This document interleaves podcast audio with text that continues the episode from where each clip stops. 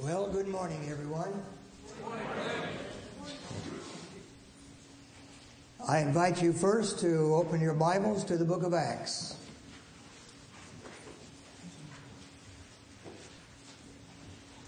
My text today is the book of Acts.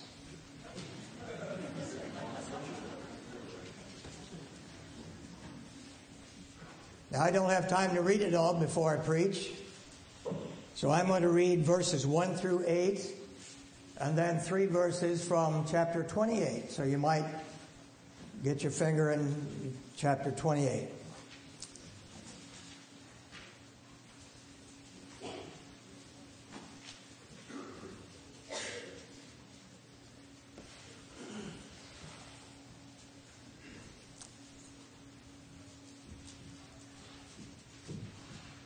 So here now the Word of God. Verse 1, chapter 1. The first account I composed, Theophilus, about all that Jesus began to do and teach until the day when he was taken up to heaven, after he had by the Holy Spirit given orders to the apostles whom he had chosen.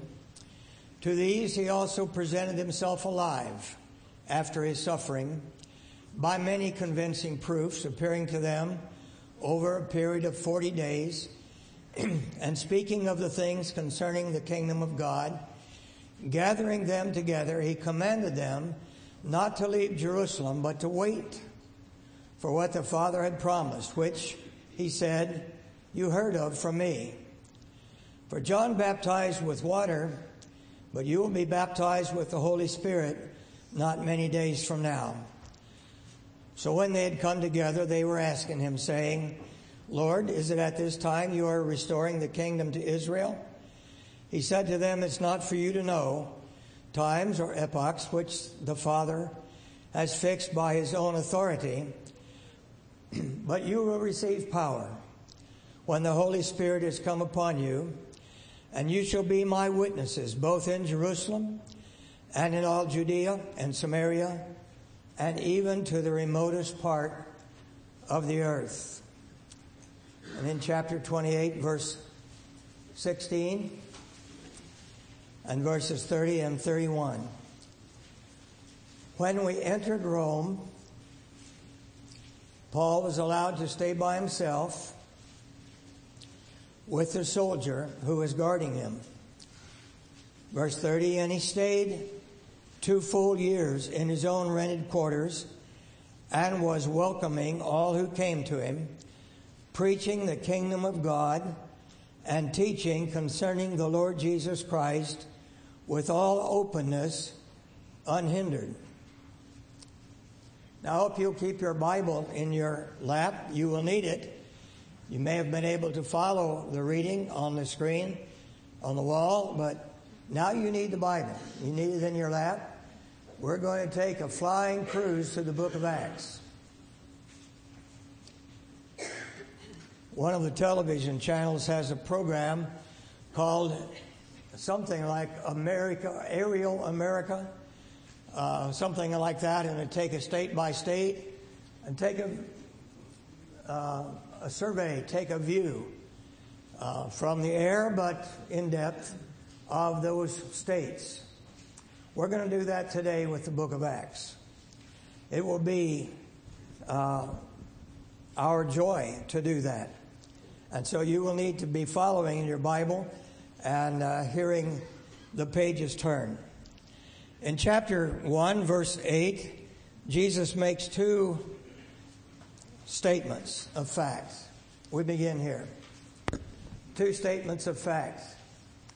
Often Acts 1.8 is taken as a commission, but there is not an imperative here. The imperative, these statements are indicative statements or statements of fact. You will receive power when the Holy Spirit has come upon you, first. Secondly, you shall be my witnesses. It's fact. Two facts. You will receive power. You will be my witnesses. You shall be my witnesses in Jerusalem, Judea, Samaria, and to the uttermost parts of the world. That's fact. He's making that a statement. And then in Acts 28, verse 31, this book ends, the last word in the book of Acts, you have it translated as unhindered, an adjective, but the Greek word is actually an adverb, unhinderedly. And so that is the name of my sermon today, unhinderedly. And that word describes or modifies the preaching and the teaching that Paul is doing as it described in verse 31. Preaching the kingdom of God unhinderedly and teaching concerning the Lord Jesus Christ unhinderedly. So, we have in one generation, from Jesus' ascension, which we have here in the first part of the book of Acts, until now, in about AD 62, the Apostle Paul is in Rome in a room of his own rental, a prisoner, to be sure, chained to a Roman soldier, to be sure, preaching the gospel, teaching the gospel unhinderedly. And what's happened in between, this book of Acts is the struggle, the record of the struggle for an unhindered gospel. A gospel without borders. A gospel without barriers. From the prayer room in Jerusalem to the prisoner's room in Rome. Turn that into the proclamation room in Rome because that's what Paul does with whatever circumstances he has. the theme of today's message is that these statements, filled with power, you shall be my witness throughout the world, beginning here, Jerusalem, Judea, Samaria, and to the uttermost parts of the world, preaching and teaching unhinderedly, that that'll not only be a record of history, but that will be the record of Hamilton Baptist Church. That's where we are today. Think about yourself individually. Think about our church as a body, corporately. Look at yourselves. Look at us. God has so blessed us. You look pretty good, don't you? good looking people. At ease. That's not so good looking. You've got it made. That's good in a sense, not good in a sense. Depends on what you do with, how you've been blessed. Look at the world around us lost, struggling, floundering, going down. You have what they need. And we are cloistered to a large extent in the barracks. And the Army needs to be on the battlefield. I find in our church we have, I believe, a reignited, perhaps a newly ignited interest in missions. That's shown in our giving to the Lottie Moon offering. Uh, somewhere in the range of $40,000. I don't know the exact number at this point. That is absolutely awesome. And I give God and Him the praise and the glory for that, don't you? Go ahead and do it. Right on. Uh, it's praise to the Lord. And I believe that God wants you not only to have that renewed interest in giving, but in praying and in actually getting hands on in mission ways. That's what comes of a heart for missions. There is to be, I believe, I believe that we are on the cusp of a great advance in missions in our church and in our involvement in missions. And as you think about yourself, and as you think about us as a body of God's people, as a church, think large. Think outside the box. Think outside of the restraints that we have been experiencing or that you have individually been experiencing. So let's look at this struggle for an unhindered gospel. Back in chapter 1, verse 1, in the early part, the beginning, first of all. Our record begins with 120 disciples of Jesus gathered in Jerusalem. They are marked by four things. They're marked by obedience. Verse 12 of chapter 1 they returned to Jerusalem. Jesus said, told them, stay into Jerusalem until you're filled with the Holy Spirit, till you receive the promise. They are obedient. For the most part, they're from Galilee. After their leader is killed, it's natural for them to get out of there and go back to Galilee, go back home. But they stay put. They obey Jesus. They're obedient. They are in unity. Look at verse 14. They are of one mind. They are continually devoting themselves to prayer. That's the third characteristic of this group of people. Obedient, in unity, continually devoting themselves to prayer. There is a week between the ascension of Jesus, his giving of that great commission, and the outpouring of the Holy Spirit on the day of Pentecost. A week. And they spend that week together here in this upper room. And they are in prayer. Now, I don't think they spent seven hours, seven days a week, 24 hours a day in prayer. The record tells us they did some other things. But they're in prayer. They're spending serious time in prayer. Those three things, and then the fourth thing happened. The Holy Spirit was poured out upon them. Chapter 2 of the book of Acts tells us about that. And everything changed. Nothing was the same from that point on. And I want you to observe that when you trusted Christ as Savior, you were given that gift of the Holy Spirit. And everything in your life has changed uh, because of that. You may not realize it. You may not be taking advantage of it. You may not be using that gift. But everything has changed. No longer the same as it was before that. And the struggle is underway for an unhindered gospel. For that gospel to go from that little room, pretty good sized room perhaps, of 120 people in it, but from that room in Jerusalem to that place in the capital of the Roman Empire where this man of God is teaching and preaching the gospel unhinderedly. They had some barriers. And all through the book of Acts, we see those barriers. And if you will turn and follow these in your Bibles, it will be good for you. They had, first of all, they had fear and weakness. And you could compare, go back to John chapter 20, turn two pages, one or two pages back uh, to John 20, verse 19. Uh, this is Resurrection Day, first day of his resurrection. They're gathered there. Verse 19. It was evening on that day, the first day of the week. And when the doors were shut where the disciples were, for fear of the Jews. That's their condition at that point. Locked doors, fear. And by the time um, they get to Rome, that fear is removed. Now there is boldness. Look at chapter 4, verse 19 and verse 20. After uh, the, the pouring out of the Spirit.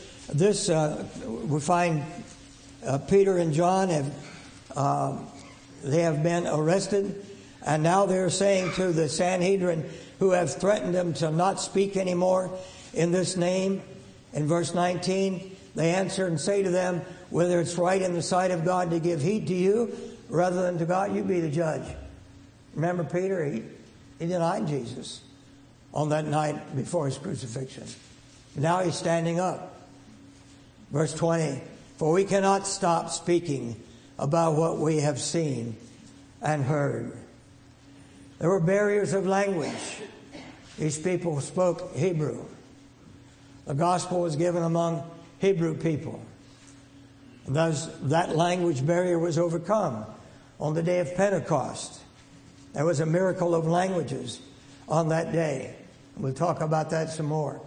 There were barriers of geography. It's a long way from Jerusalem to Rome, even if you have a donkey to ride on or a ship to travel on through storms that sink the ship. It's a long way. There's barriers of geography, and those barriers were overcome. We'll look at those. If you look on in chapter 2, we see that there were. Um, me find it myself. Um, they were amazed at what was being done, at these who were speaking to them. And they named in verse 7 Why are not all these who are speaking Galileans? How come we hear them all speaking in our language? And then they start naming who they are Parthians and Medes, Elamites and residents of Mesopotamia, and so on. 14 regions of the Roman Empire are there in Jerusalem hearing the gospel in their own language. They are there from all over the Roman Empire. Three continents Asia, Africa, and Europe are there in Jerusalem on the day of Pentecost. And people are not only hearing the gospel, but they are being saved. And some of them are from Rome, and they're going back to Rome. We have no record in the book of Acts or elsewhere in the Bible of some apostle going to Rome to establish a church. Paul didn't establish it. Peter didn't establish it. It was there before they got there. And here's the clue, at least, to how it got there. These who were saved from Rome on the day of Pentecost went back to Rome, and planted the church at Rome. The fourth barrier that I see is that they were forbidden to preach in Jesus' name in Jerusalem. Chapter 4, verse 18. But Paul or Peter and John say, We cannot stop speaking what we have seen and heard. And in verse 29, their prayer was for boldness and for confidence. One of the barriers to the spread of the gospel, as in many churches, was internal problems. And so we find Ananias and Sapphira rise up and pretend to be giving more than they are giving. And that barrier is overcome. They simply die. They drop dead. They're buried. They're out of here. That barrier is overcome. Internal problems. Another problem arises. There is a distribution of food for the widows, but those Jewish Christian widows who were of Hellenistic culture, Greekish culture, felt like they were being discriminated against as compared to those of Judaistic background and culture. And so there was a problem, a fellowship problem, an issue in the church. And you find it in chapter 6, uh, these internal problems. And the resolution of that came by the apostle saying, Get us some deacons. And they raised some deacons. The congregation chose some deacons. Seven men filled with the spirits, godly men of good reputation. And they took care of the widows. But I want you to understand, it wasn't just the deal of serving tables. These men were healing a fellowship rift in the church. That's what deacons do. That's what that's about. It's caring for the spiritual lives and the well being of the health of the people in the church and thus of the church. And that was a barrier to the spread of the gospel. And then there was persecution by imprisonment and death.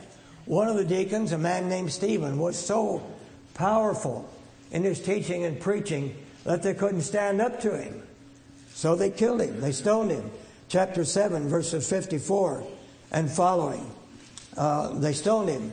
And chapter 8 says, On that day, verse 1, a great persecution began against the church in Jerusalem. And they were all scattered throughout the region of Judea and Samaria. The they does not refer to the apostles because it was except the apostles. Now, on the one hand, the apostles stay put in Jerusalem where it's dangerous. Give them credit. They stayed put. But all many others scattered, and they went throughout the Roman Empire. And we find pretty soon some of them are speaking the gospel to Gentiles and not just to Jews. And so the gospel is spread. The Christians are scattered, chapter 8, verse 1, but with them scattered the gospel. There's a lesson there. We should learn that lesson. Persecution. So those in verse 4, those who had been scattered, went about preaching the word. Another barrier was racial prejudice and religious prejudice. About the last person that a good Jew wanted to witness to was a Samaritan. And bless his heart, one of these good deacons went to Samaria and started sharing the gospel with them. And they started believing and being saved. Deacon Philip takes the gospel to the Samaritans, chapter 8, verse 5. And the apostles are still in Jerusalem, and they say, We have to check up on this. And so they send a committee. Had to do this also another time that's recorded, maybe other times, but I'll give them credit. They send a good committee. And here they send, I believe it's Peter and John, to Samaria. And they find what the Lord is doing, they confirm it, and great revival breaks out in that place. And a great many are being saved. And then God takes Philip up out of there. When everything is going good, Philip would say, Here, I'm being used greatly by God in Samaria.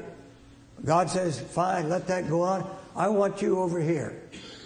And he places him over in the wilderness of the Gaza area where there is an Ethiopian traveling along in his chariot. And Philip comes along, and the angel, the Lord says to him, Go hitch a ride on that chariot. So he puts out his thumb, hitches a ride, and he finds the man from Ethiopia is a high powered man, a man of authority, the treasurer of the Queen of Ethiopia. And he's reading the Old Testament. He's reading Isaiah. He's been to Jerusalem. And things in Jerusalem have been in an uproar. Been things going on. And he's trying to figure it out from the scripture. And Philip says, Do you understand what you're reading? He says, How can I? Unless somebody would guide me. He says, I can do that. And he shares the gospel with him. The gospel now goes to Ethiopia. Earlier, there were Cyrenians, North Africans, on the day of Pentecost. Now, deeper into Africa, Ethiopia. And Philip is used of God. Now, watch Philip. The Lord takes him to Caesarea. Remember that. Philip now goes to Caesarea, the Roman capital of that province, of that area for Palestine, for the Jews. I find it interesting that the Christians began to have trouble when the gospel went to Gentiles. From the beginning, from God's commissioning of Abraham to be his man, to be his point man generationally. God said to Abraham and to all those generations of his that followed him, In you, all the families of the earth will be blessed. And God repeated that to Abraham and to Isaac and to Jacob. And it was given down through this was the heritage of the Jewish people. They understood it. They should have understood it. But now they're being selfish with the gospel and not understanding that it is to go to all the families of the earth. Even in the New Testament, this was an issue, not just in the Old Testament. And so this Gentile barrier uh, is rising up. Philip to the Ethiopian. Now, Peter. Peter is at uh, Joppa, a city south of Caesarea on the coast. Both are on the coast, the Mediterranean coast. But God goes to, to Peter. He wants to touch the life of a Roman centurion in Caesarea. He's got a good man there, Philip. Philip knows how to witness to Gentiles. He just did it with the Ethiopian. He just took it to the Samaritans. Why not call on Philip? But he calls on Peter, who's not even in Caesarea. He's in Joppa. And he wants to get Peter thinking right. It takes a little bit, but he does. He gives Peter a vision of sheep being let down and unclean food in it. So take and eat. No, no, I don't eat that stuff. Take it, eat. No, no, I don't eat that stuff. What I've called, what I've cleansed, you don't call unclean. In other words, go get them. But that time, somebody knocking on the gate. There are these servants from Caesarea, Roman soldiers, and servants of the centurion. No kidding, they come for me. he knows about Roman soldiers. Don't worry about it, go with them. And he does. It's an overnight trip up to Jerusalem or to Samaria, and he makes the trip. He comes to the home of Cornelius. Good Jews don't go in Gentiles' homes. Barrier. and goes in. But Peter took with him, I believe it was six men, six other Jewish Christians from Joppa with him. They also went with him. He had good witnesses to what was going on. And God fell on those people and they were saved that day. Born again, Gentiles, a Roman centurion, and others. Later, word comes to the church at Jerusalem this time they don't send a committee, they call them on the carpet. Come up here and explain this to us. And Peter does. And they said, Well, if God's doing this, we surely can't argue with God. Barrier falls. Barrier falls. And the gospel goes. And so, as they are scattered from the persecution, we find that men of Cyrene in North Africa and of Cyprus out in the Mediterranean uh, by the way, that's where Barnabas was from. They go to Antioch in Syria and begin to preach the gospel to Gentiles. Chapter 11, verse 29. And the church at Jer- and to begin to be saved. And the church at Jerusalem sends a committee, a good committee. Barnabas, committee of one. Good committee. Some of the best committees I've ever been on have been committees of one. You get no argument that way. You don't have to compromise that way. You don't have to rationalize anything. Well, they sent Barnabas. Barnabas said, I need help. God's at work here. I need, I need another good man. He had already brought Paul, the persecutor, Saul, the persecutor, in to the inside circle. But now he's going over to Tarsus, where he is, to get him to come and help him.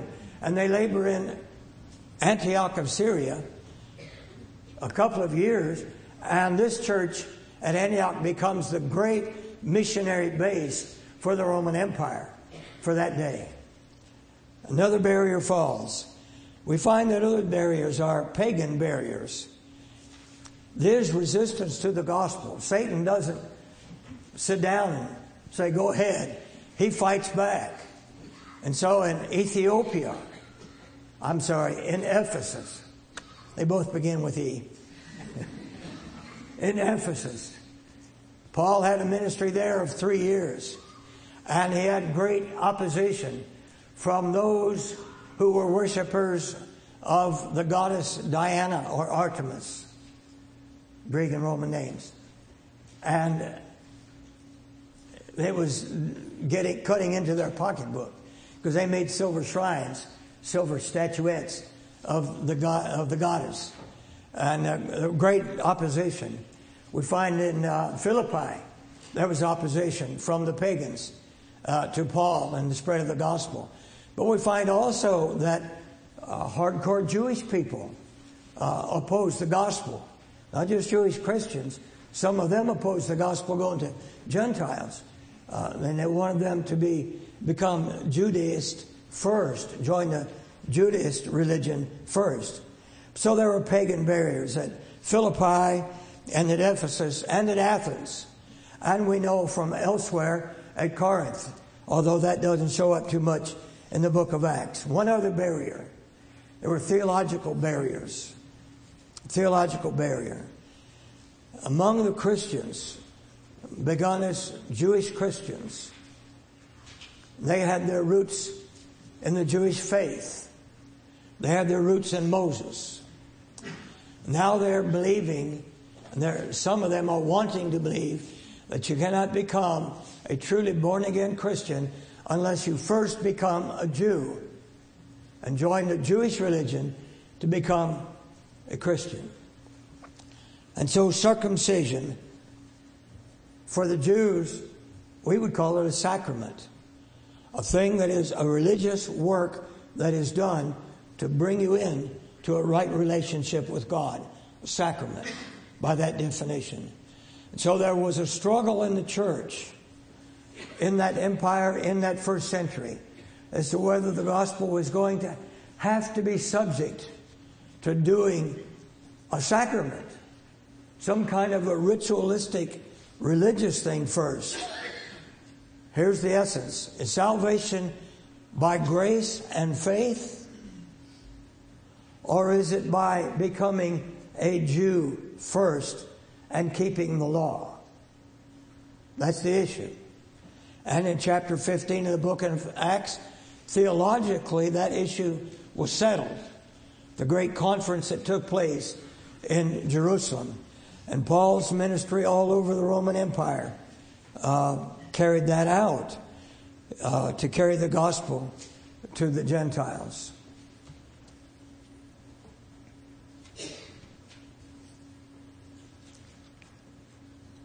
What barriers hinder you from spreading the gospel near and far? Jerusalem, Judea, Samaria, to the uttermost parts of the world. What, what are your barriers? We could speak of barriers overseas to the gospel and our missionaries and Christians, native Christians, all over the world run into those barriers. And there are great persecutions happening today all over the world to be barriers to the gospel to the point of killing the messengers. Yes, we could speak of barriers in other parts of the world. But I'm not preaching to other parts of the world this morning. We're talking here. Let's be relevant. What are the barriers in our lives? Got a week to talk about it? Let me name several. And I believe you will agree with me. Complacency. Look at us.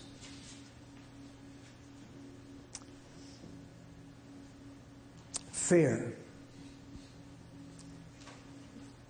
We don't share the gospel because we're more interested in protecting our comfort zones. We are unprepared. Unpreparedness is a barrier. We're not equipped to do it. You can make that excuse. You can make it for about a month, maybe, but then you have no excuse. You must get ready if that's the barrier. Get over it. One barrier that I think has some validity is that we do not have access to the handles to do it. And by that, I mean to get connected in mission, uh, near or far, to actually do the mission work of spreading the gospel. Somebody else has the handles that we need to get a hold of and we need to be helped by them to get to that. Another barrier Simple disobedience. Simple disobedience.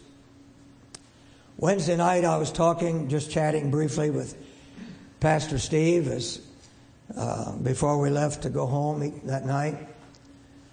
Um, about this very thing. I said to him, What barriers do we have? And he thought a minute and he said, Lack of power. And that's not one that I had, and you don't see it on the screen, but I certainly agree, and there are others. Lack of power. But we have it. It's available to us. All of those first ones, those first five that I mentioned, were overcome. In that first generation, by the power of the Holy Spirit, together with the availability of the Christians, the obedience, the surrender, the commitment, the sacrifice of God's people. And in one generation, it moved from that hideout in Jerusalem to that upper room of proclamation in Rome. I want you to think with me and look at your Bible of the victories, of the barriers. The book of Acts is the record of the victorious struggle for an unhindered gospel, a gospel without barriers and without borders. First of all, following the day on the day of Pentecost and following Peter's sermon, chapter 2, verse 41, look at the victories. So then, those who had received his word were baptized, and that day there were added about 3,000 souls. And in verse 47, last part of the verse, and the Lord was adding to their number day by day those who were being saved. Look at chapter 4, verse 4. Following the jailing of Peter and John, they had healed a lame man in the temple, and great crowds had come around, and they had been teaching them in the temple and had been called on the carpet of the Sanhedrin for that. Verse 4 and he preached a sermon, and many of those who had heard the message, um, verse 4 many of those who had heard the message believed, and the number of the men came to be about 5,000. Another barrier fall fell, and that is Ananias and Sapphira. That internal problem, that internal barrier God slapped them down. They dropped dead. Chapter 5, verse 14. Following the deaths of Ananias and Sapphira, and all the more believers in the Lord, multitudes of men and women were constantly added to their number. Turn the page. Chapter 6. Following the healing of the disruption uh, or of the fellowship regarding the feeding and the care of the widows. In verse 7 of chapter 6, the deacons did good work, and the word of God kept on spreading, and the number of the disciples continued to increase greatly in Jerusalem, and a great many of the priests were becoming obedient to the faith. Look at chapter 8. Verse 12, the Samaritans, one of the deacons took the gospel there. Verse 12, but when they believed Philip preaching the good news about the kingdom of God and the name of Jesus Christ, they were being baptized, men and women alike. Perhaps there are people in this room who have not yet become followers of Jesus Christ, not yet born again. The gospel is here. The power of God is here. The Holy Spirit is here. You have the opportunity to surrender your life to Jesus Christ and become a follower of Jesus and allow Him to transform your life by being born again and following Him. And following this message today, I'll meet you here. And we'll have elders at the doors. And if you would be interested in that, if you would turn to Him, speak to one of them. In fact, right now, elders, wherever you are, elders, stand up, will you? Stand up. Wherever the elders are. I see. Am I overlooking? Some may be in the prayer room. Thank you. Find them or me, and we can talk about it. That's where we go. Uh, that's what it's about. Look at uh, the next barrier that fell, fell uh, as you turn the pages. Go to chapter 9, verse 31. Uh, following the persecution uh, that arose, or in the persecution that arose uh, because of uh, the persecution of Philip and the persecution that followed, that one of the persecutors named Saul of Tarsus is saved. We know him as Paul. He's saved and he ceases the persecution and he spreads the good news. Look at verse 31 of chapter 9. So the church throughout all Judea and Galilee and Samaria enjoyed peace, being built up and going on in the fear of the Lord and in the comfort of the Holy Spirit. Spirit, it continued to increase. Look at chapter 11, verse 21. The persecuted Christian take the gospel to Antioch. Barriers fall. Geography, getting beyond just Jewish Christians to the Gentiles. And the hand of the Lord was with them, and a large number who believed turned to the Lord. Um, in chapter 12, verse 24, uh, Herod Agrippa I, grandson of Herod the Great, who had killed the boy babies in Bethlehem. Now, this man, uh, he, he, he dies. He had killed James, by the way, the Apostle James, the first of the apostles uh, to be killed, to die. In verse 24, following that, the word of the Lord continued to grow and to be multiplied. And, and so it went. Uh, look at chapter 16, verse 5. Uh, Paul had gone on his second mission, was going on his second missionary trip throughout what we now call Turkey, Asia Minor. And he's strengthening the churches and confirming them and helping them grow, establishing leaders uh, that he and Barnabas had established on their first missionary trip. And so in verse 5, so the churches were being strengthened in the faith and were increasing in number daily. In chapter 19, verse 10, uh, Paul had a ministry at Ephesus. It went on for two years, then another year, a total of three years. But uh, at the point of two years, this took place for two years, so that all who lived in Asia heard the word of the Lord both Jews and Greek. And look at verse 20. So the word of the Lord was growing mightily and prevailing. And because that was true, Ephesus became that, that landmark church, that uh, lighthouse church, that capital church for spreading the gospel through Asia. And there were churches planted throughout. By Asia, I mean the Roman province of Asia throughout Turkey, today we call it, throughout that region. You read about some of them, seven of them in the book of Revelation, the seven churches of Asia, but there were more than seven that were there. And then finally, if you go to chapter 28, verses 30 and 31, Paul is imprisoned at Rome. Now, if that had been me in jail, I'd have probably said, Well, I'm done for. That's not Paul. He said, Man, it's an opportunity. In fact, I kind of think that Paul appealed to Caesar so he'd get a, a ship ride to Rome. he didn't have to ride a donkey. Rome provided him passage on, I think, about three ships to get him there. He finally got to Rome uh, at, uh, at the expense of the Roman Empire.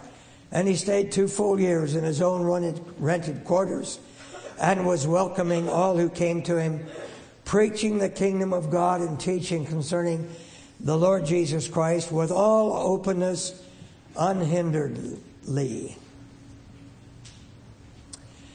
You know, in Galatians 4 4, the apostle wrote to, the apostle Paul wrote to the church, the churches in Galatia, part, a region of that Roman province of Asia, Turkey. And he said in verse 4, But when the fullness of the time came, God sent forth his Son. And you think of the time that Jesus was born. God calls it the fullness of the time. It was a time that was ripe. It was a time that was prepared for the Messiah. A time that was prepared for the gospel. Think about it just a bit. That part of the civilized world was under one government, Rome. Because of that, there was law and order throughout that empire into which Messiah came. Rome enforced a peace. The Pax Romana was a peace, a heavy handed peace, to be sure, militarily enforced, to be sure. You don't cross it, to be sure, but a peace established throughout the Roman Empire. Into that, the gospel came. It was a culture not only in which Rome ruled, but in which there was a language that was known all over. Now, many spoke Latin, but the Greek language was common throughout the empire. And in fact, the New Testament was written in that language, not in classical Greek, but in the common man's Greek. We called it Koine Greek, the common man's Greek. So it would spread, spread, spread. In the fullness of times, of the time, God sent forth his son. It was a time in which one could travel. He didn't have to have a passport. didn't have to worry about getting his visa.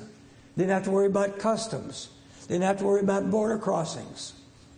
Could travel freely throughout the Roman Empire. And they did. And the gospel moved throughout the Roman Empire. It was a very opportune time, the fullness of the time. God sent forth his son. It was a very opportune time. I suggest to you that we live in a very opportune time as individuals and as a church. We live in such a time. We live in a time when we can see, because of technology, because of language, because of ability to travel throughout the world. Tomorrow afternoon, you can be on the other side of the earth, travel wise. Many of you have done it. I've done it. It's available to us. We live in such opportune times. We live in opportune times that are so opportune. We can see this land filled with the glory of God. We live in such a time that we can join God as they did in what He's doing and flooding the nations with grace and glory of the gospel and of Jesus Christ. In our time, with the technology we have, the travel we have, we can be missionaries. We can spread the gospel, even going to putting boots on the ground in far places in the States near places in the States and globally in this world. We can be missionaries. We live in a time, let me tell you something. In my younger years, now I know dinosaurs were roaming, roaming. Some of them were roaming, roaming. I know. But in my lifetime, missionaries were not allowed to come back from the field until they had been there their full four years. Today they can come back for a sister's wedding, as my children have done. We can move, we can travel. We live in a time when, as a church, we can be a mission agency ourselves. We live in such a time. I will say this it will require sacrifice. I remember preaching a sermon one time, and a visitor in the church after church we were chatting, and he was talking about the sermon. The pastor man came and talked to me, and he said, "Pastor," I said, "Yeah." Says, "You're asking them to sacrifice." I said, "Yeah." so what else is new? Isn't that it? What is unusual about being asked to sacrifice? Jesus did it for you. That's how the gospel moved from Jerusalem to Rome. That's what happens. And you find when you do it that it's no sacrifice at all. Not at all. Here's my challenge. Personally, take it personal. To engage, engage in missions. Near, that's called sharing the gospel. And far, that's called sharing the gospel over there, over yonder. Near and far. By praying, my challenge to you is to make missions in your life a real, palpable prayer issue. Not a PS. Central. By giving and by getting your boots on the ground, near and or far. Finally, my challenge to respond to the gospel. You're not yet a follower of Jesus. Why not now? Why not now? I'll meet you here. Elders are available. Some will be at the doors. Will you join me in prayer? Mighty God, we are the beneficiaries of what we have read about, we've been talking about. It's come to us. We have in our lives the treasures of the gospel. And there are people dying without it all around us and all over the world. I pray your spirit to fall on us, to change us, fill us with your spirit, use us for your glory. And I pray this in Jesus' name. Amen.